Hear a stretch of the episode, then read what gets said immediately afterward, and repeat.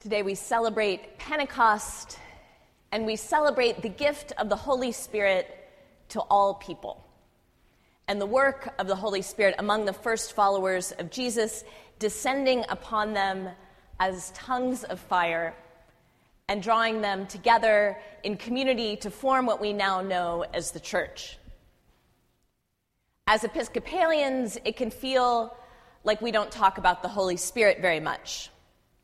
We talk about God as parent, as father or mother. We talk about God as Jesus, the Son, but we tend to sort of skip over the Holy Spirit. The Holy Spirit is the eccentric uncle of the Holy Trinity. He's definitely invited to the wedding, but you don't want to get sit next to him at dinner. This is in part because, compared to God the Creator and God the Savior, Jesus, the Holy Spirit, appears relatively rarely in our scriptures. And it's in part because we Episcopalians tend to be an introverted bunch and we like things to be done decently and in good order without a lot of fuss. We worry that if we focus on the Holy Spirit too much, we might suddenly become like a Pentecostal church on late night cable access with people speaking out of turn and dancing and making this gesture. it's the speaking out of turn that would be the most offensive. but the Holy Spirit, whom we celebrate at Pentecost, is God, just as fully as God the Creator and just as fully as the God that we meet in Jesus. And if we lean away from exploring the work of the Holy Spirit in our tradition and in us and in our community, we miss out on a central part of who God is and how God works in the world. God, the Holy Spirit, when we first encounter the Spirit, is at the very beginning of Scripture, before creation even begins. There we see the Holy Spirit described as breath or as wind. It's a feminine word in Hebrew, brooding over the waters. And then the Holy Spirit doesn't appear again for several books until God has commanded the people of Israel to build a temple for God to dwell in and then the Spirit of God suddenly appears upon the artists charged with creating art for the new temple. And we see an essential fe- feature of the work of the Holy Spirit that the Holy Spirit is associated with creativity, with that spark within human beings that allows us to create beauty. In the Jewish and Christian traditions, God is the first creator and all subsequent acts of creativity are the sign of the Holy Spirit of God moving within a human person. Every painter, every sculptor, every writer, each one of us who has had one of those sudden realizations or moments of inspiration when things click has experienced the work of the Holy Spirit. God, the Creator, working in us. In the rest of the Hebrew Bible, the Holy Spirit is most often described as coming on the people of God, from Moses to the judges to the kings and the prophets.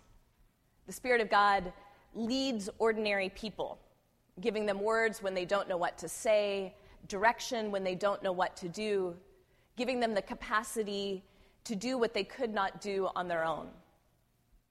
Moses meets God at the burning bush and God commands him to lead the people of Israel out of slavery, and Moses says, No, I couldn't possibly do it.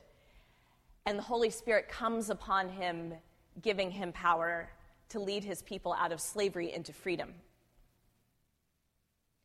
The whole, same Spirit comes on the elders of Israel that they can care for their people while they wander in the desert, continues to speak through the prophets guiding, leading, giving words, giving inspiration.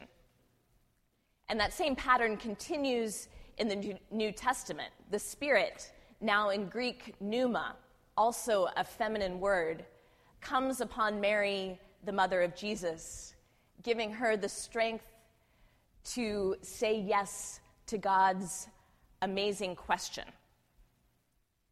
The Holy Spirit also gives Mary the insight to understand what her son will mean for the world. That her son will lift up the lowly and bring down those in high places.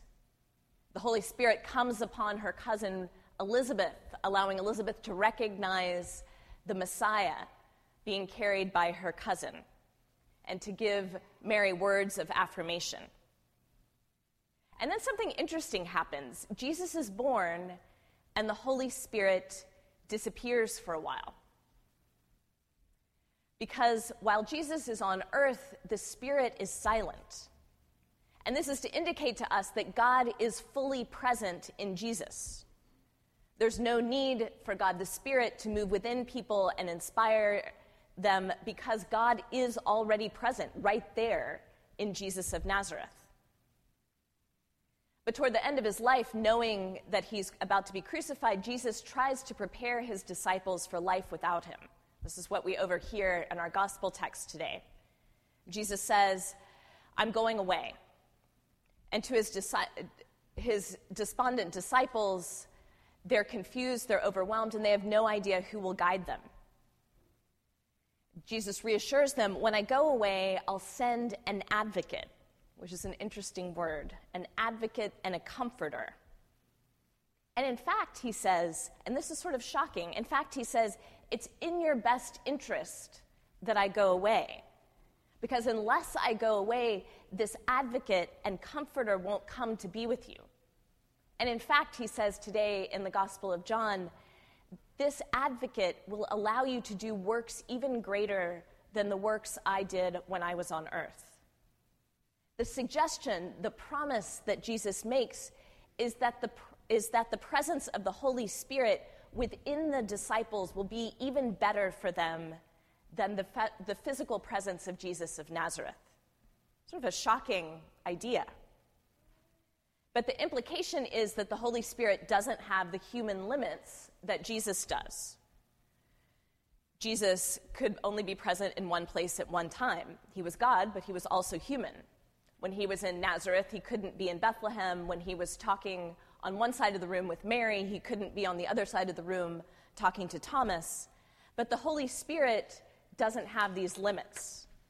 The Holy Spirit can be with each and every person in every time and place.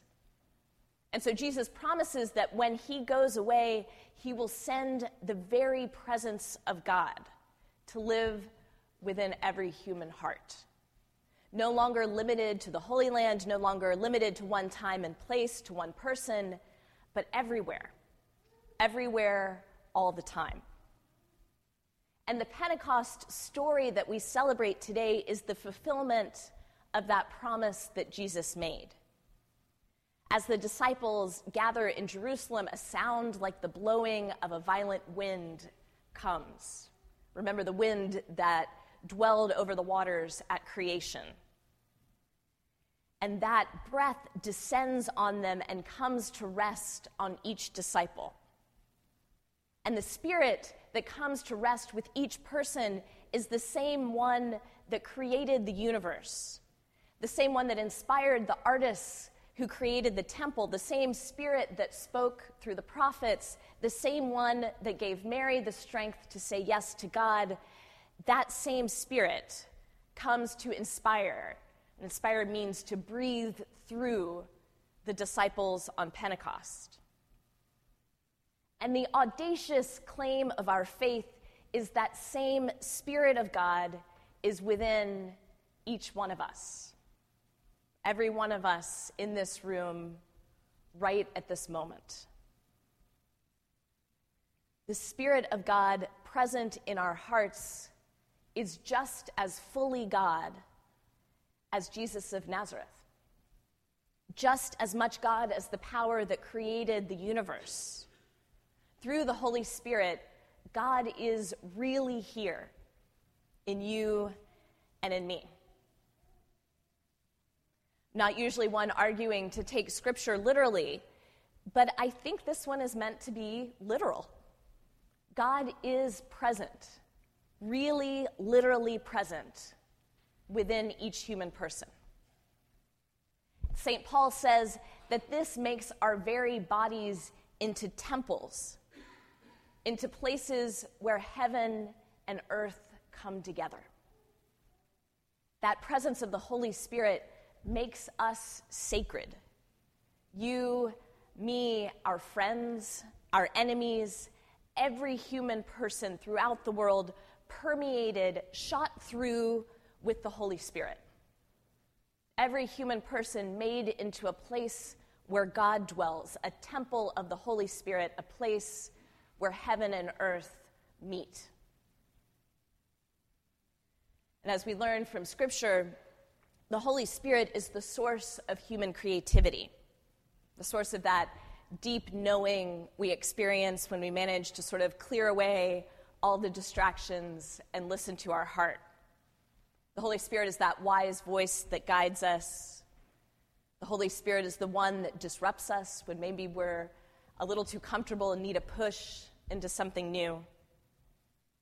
And as we learn in the Pentecost story, the Holy Spirit is the source of our connection and our community, our, able, our ability to communicate across difference. That same Spirit that's in me is also in you. And that means we're made of the same stuff, that we are connected, that we're one. The Holy Spirit exists at a level of reality deeper than the one we can see. And in today's Pentecost story, we get a glimpse of that deeper reality. That in the same way that Jesus came into the world to share our human nature, our joys, and our sufferings, in the same way, God has come to dwell within every human heart as the Holy Spirit.